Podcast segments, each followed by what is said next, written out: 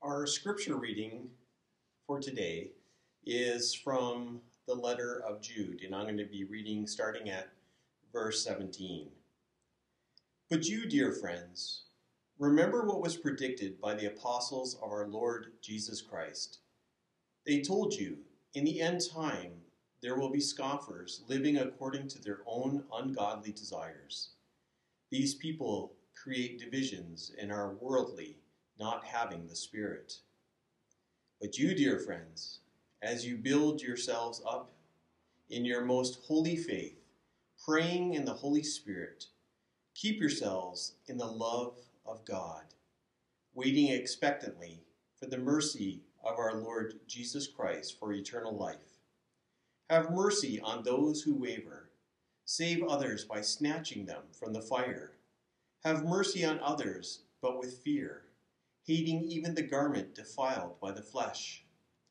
Now to him who is able to protect you from stumbling, and to make you stand in the presence of his glory without blemish, with great joy, to the only God our Savior, through Jesus Christ our Lord, be glory, majesty, power, and authority before all time, now and forever.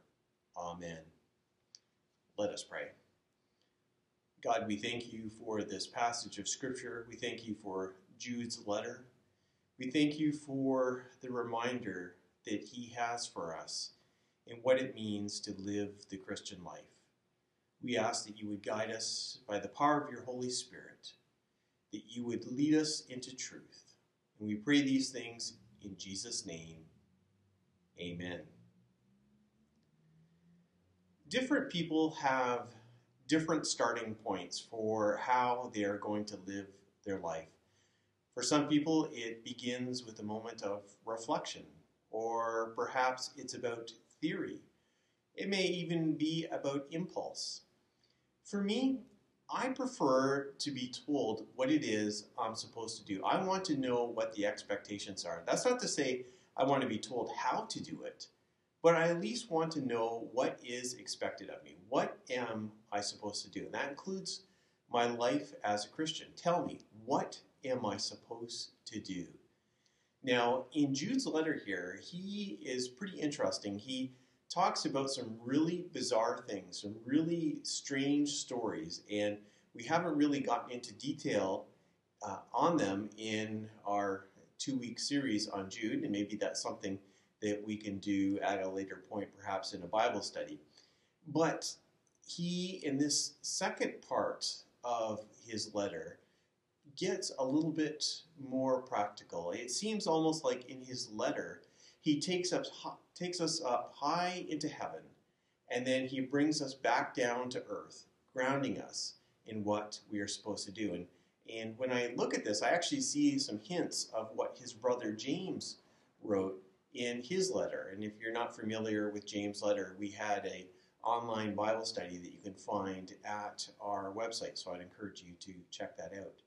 And so what I see in this passage here is Jude's exhortation to us to live the Christian life. And I see three categories being described. One is to look up to God, another is to look in to ourselves, and the third is to look out for others. And those are the three things that we're going to be taking a look at today. So, what is Christianity? What is it at its core? Now, as we live in a society that is getting more and more secular, you will find that there are people, for the sake of tolerance, who are trying to see something positive in the church. And what they see about the church is a place where there is community. They see a place where mental health is promoted. They see a place where there is charity and caring for those who are suffering. And so they look at that and see there, the church has some value. In fact, they would say that even if, and their assumption may be this, that even if there was no God, that the church still had value. And that is technically correct. We can still do something good as a church, even if we were wrong about who we say God is we could still do good things. But we wouldn't be the church. The starting point for the church to be the church is faith in God. I've read a number of stories about pastors who have lost their faith and have identified as atheists and still have decided to remain in the ministry. They want to pastor churches even though they no longer believe in God. And I just don't understand that. I respect their desire to still want to make a difference in the world around them, and, and I, I appreciate that. But that's not church. Church is about doing these things in the name of God and out of a faith in God. Jesus, when he was asked about what the most important commandment was, uh, he did say we are to love our neighbors as ourselves, but he prefaced that by saying we are to love the Lord our God. It comes out of that love towards the Lord that all of these other things come about. That's not to say that atheists can't do good things. Of course, atheists can do good things. But that's not what the church is about. The church is about beginning with God and through our faith in God, being a blessing to others. The Westminster Confession says something very important that helps to ground us in what we're supposed to do. In that confession of faith, that historic confession of faith, uh, the Catechism says this What is the chief end of humanity? And the answer is humanity's chief end is to glorify God and to enjoy Him forever. That's what we are supposed to do. So, how do we do that? Well, we do that through worship. But what does worship look like? Well, I think one of the beautiful things about God is that He has created us all differently, and we all have different ways of connecting with God. And so, for some people, their best way of worshiping God is to be in a church building with uh, piano and organ and just singing out those classic hymns. And that is the way they really connect with God. But there's going to be other people who are going to want to take a walk through the woods. They want to be immersed in God's creation. And as they uh, hear the animals and as they uh, can feel the, the grass under their feet and can smell that fresh air and feel the warmth of the sun, it's in that that they are truly worshiping God. There's other people who will crack open a theology textbook and they will begin to read about the majesty of God and how different parts fit together. And as they're exercising uh, their mind in that way, they are truly worshiping God.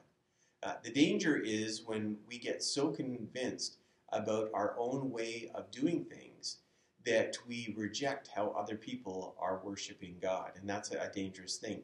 Uh, just because uh, you are excited about singing doesn't mean that everyone else is going to be excited about singing. Just because you're excited about theology doesn't mean everyone else is going to be excited about theology. We need to have an understanding that God creates us all differently, and there is beauty in that.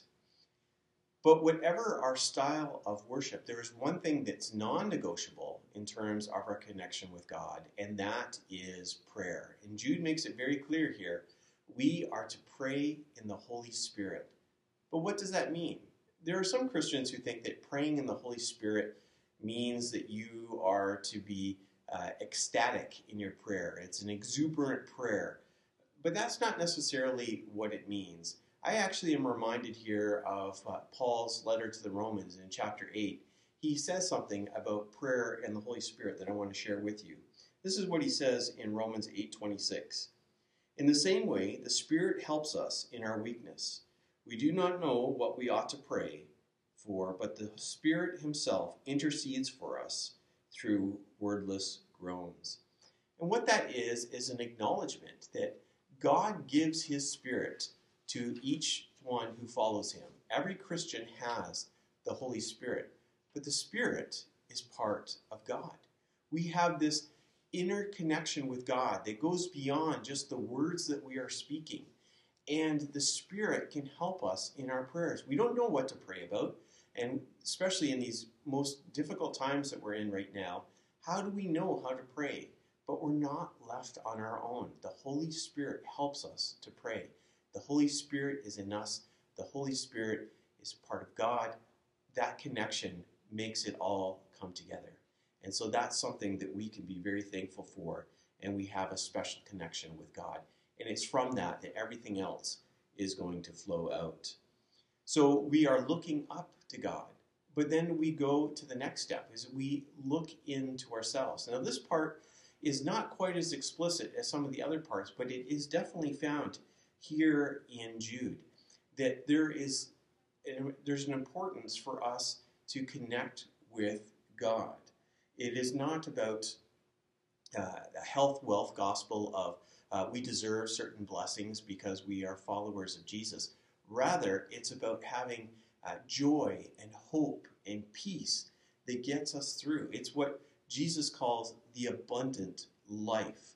And Jude tells us to keep in the love of God. I love that phrase, to keep in the love of God. Isn't it true that a basic need for all of humanity is to be loved? And of course, we find love in human relationships, but humans fail us. God never fails us. And I'm reminded again of Paul, and once more in Romans chapter 8. It's interesting that it's all found in this, this one chapter. And these verses might be familiar to you. This is from Romans 8 38 to 39. For I am convinced that neither death nor life, neither angels nor demons, neither the present nor the future, nor any powers, neither death, neither height nor depth, nor anything else in all creation will be able to separate us from the love of God that is in Christ Jesus our Lord. That is something that can provide peace for us, that we have a love relationship with God and we can rest in His love. And that's something that can help us through the most difficult of circumstances. Jude also tells us to look forward to the mercy of Jesus Christ. And this is a promise of hope that we acknowledge that things are not the way they're supposed to be. And hope its basic idea is that what we are seeing right now is not the final story, that there is something more that is coming, that there is something better that is coming. And that's going to happen when Jesus returns. Now, we don't know when Jesus will return. It may be uh, many, many years after we die. But Jesus will return, and things will be made better. And in that, we can have hope. And even if we die before that, it doesn't matter. We still will share in that hope and we will share in that experience. We can look forward to that, and that gives us a hope that is grounded on a solid foundation. So we have looked that we can look up to God, we look into ourselves, and now we look out to others. I've heard many people uh, talk about how Christianity is having a, a personal relationship between me and God. And yes, there's some truth there. Of course, we do have a personal relationship with God but it's never been supposed to be just between me and God. There's always been other people. We live in community. There are other people around us. Jude tells us that we are to look forward to the mercy of Jesus, but then we are to go on and to show mercy towards others. Now, in the context of this letter, he's talking about mercy for those who are struggling in their faith, but I think that we could make a, a, reasonable extension that we are to help people in other struggles, but we'll look at the aspect of faith for now. I've done a bit of research on uh, why people have left the church and have left the faith. And one of the things that I've come across is that people have identified that the church was not a safe place in which they could ask questions. When they had their doubts, uh, they were not allowed to ask those questions. They were not allowed to express those doubts. And uh, I know that that is true because I've experienced that myself, uh, not as a pastor, but before I became a pastor, especially as I was a new Christian, uh, I asked questions. There were certain things that were said, certain things that were just taken for granted, and I asked questions, and those questions were not welcomed. Uh, they were shot down. Now, I don't mean shot down by uh, rational arguments. Rather, they were shot down by uh, uh, comments of, we don't talk about that. These are things that are just accept, expected, and you just take it, and that's it. Stop asking questions. Keep your mouth shut. Well, I'll tell you, for as long as I am the pastor at Queen Street Baptist Church, I am going to promote a culture in which people are allowed to ask questions. They're allowed to express doubts. There is no question that is out of bounds. Well, if you ask the question of, are my jokes really funny or not? Maybe that's borderline out of bounds, but maybe we'll have to let that one go too.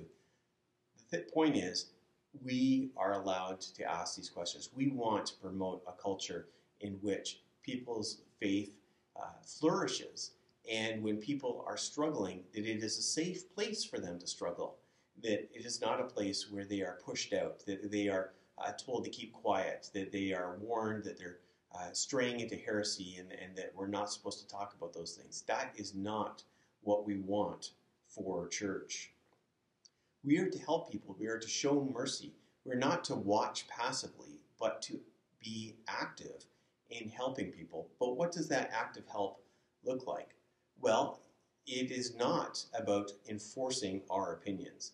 Uh, we all have strong opinions about different things, and a part of being Baptist is that we believe in soul liberty, which means there is room for disagreement on many issues within the church. So it's not about enforcing our beliefs. And to tell you the truth, even if we tried to do that, it doesn't work. You can't just go up to someone and say, listen, this is the way it is. You need to change your mind. You need to get rid of those questions. You need to get rid of those doubts. And you need to get in line with the way the program's running. Uh, that just does not work. You can't force someone or intimidate someone to do that. We do it by having compassion. We do it by having love. We do it by listening to what is going on. And we do it by praying for them and with them. Those are the things that we can do. And Jude encourages us to be watching for those who are struggling and to help them. And we do that gently. And I would encourage you to look at uh, 1 Peter 3.15 and uh, 3.16 that it talks a lot about what it's supposed to look like in terms of how we respond to people's questions, that we're supposed to be doing it in a respectful way. So, what does it mean to be a Christian? Well, being a Christian is about both being and doing. So, we are Christians, that's our identity in Christ, but it's also about what we do. There are expectations of, of how we live our lives. There is a Christian life. And part of that is to look up to God, that we worship Him, we pray to Him, that we are in communication with Him. Part of it is to look into ourselves, that we are to live a life of peace and joy and hope, that what goes on inside of us matters, and God cares about that, and He wants us to experience life and life more abundantly. And we are to look out for others. We need to look at those in our community who are struggling and to be there compassionately with them. We need all three of these things. If you think of living the Christian life as uh, sitting on a stool, a three legged stool, well, you'll know that you need all three of those legs. If you take one of those legs from that three legged stool, you're going to end up on the floor pretty quick. You cannot stay in position without all three. And it is the same thing with the Christian life. Sure, there are people who try it. They try to go with two legs, maybe even try with one leg, but it doesn't work. We need all three. We need to look up, we need to look in, we need to look out. And when we do that, we can live the healthy Christian life. Let us pray. God, we thank you for the reminder that Jude gives us about what a Christian life looks like. Help us to grow in our relationship with you. Help us to know you more, to worship you more deeply, to pray and to communicate with you more regularly. God, we also pray that you would help us inside, help us to live lives of joy and peace and hope whatever our circumstances might be, that we would have a healthy inner life. And God, we pray that you would help us to look out for each other, for those who are struggling, whether they are struggling in their faith or other areas of their life. Help us to be compassionate and caring, not just watching and observing, but active, entering into their lives, walking along with them in their struggles. God, we thank you for all of these reminders, and we pray these things in Jesus' name.